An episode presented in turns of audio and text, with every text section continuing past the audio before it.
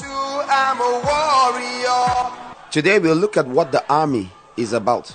An army exists to defend the territory of a sovereign nation. The scriptures refer to the children of God as a holy nation. It requires an army to defend. Jesus is the king of this nation. Every nation has those that wish to exalt themselves at the expense of that nation. Every nation has enemies. They are your enemies because they are willing to bring you pain and suffering, so they might benefit and enlarge or extend their own territory. The Lord Jesus came to the earth to take back territory that had been stolen by Satan. The job of the army, therefore, is to take back this territory, and this territory is the whole earth, not just a part of it. What is the army supposed to do? The army of God is supposed to enforce what Jesus began. 1 John chapter 3 verse 8 says that the one who practices sin is of the devil, because the devil has been sinning from the beginning. For this purpose the Son of God was revealed, to destroy the works of the devil. From what we've just read, you realize that sin is the major enemy we are meant to fight.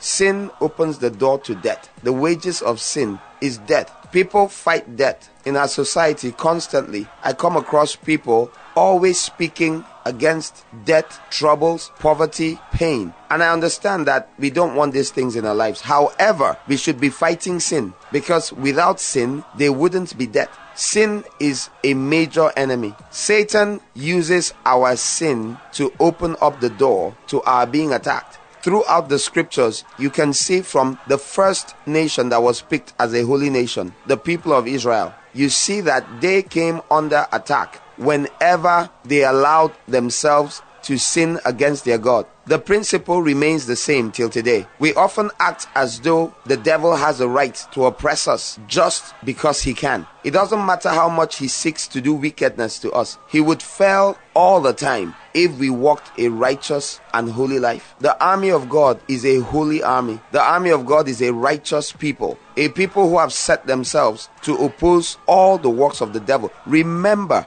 Jesus came to destroy the works of the devil, of which the major fulfilling of the devil's work is sinning. Sin is the devil's work, and Jesus came to destroy that. I came to realize a very long time ago that God is the one fighting many of the people who think the devil is attacking them. You cannot be disobeying God constantly and repeatedly and talk about enemies. You are your enemy. The scriptures tell us in multiple references that God turns around and becomes the enemy of his own people when they sin against him. We must stop fighting foolishly. You must know who your enemy is. Again, we are looking at what the army is about. The army is about establishing peace. Romans chapter 16 verse 20 says, "The God of peace will soon crush Satan under your feet."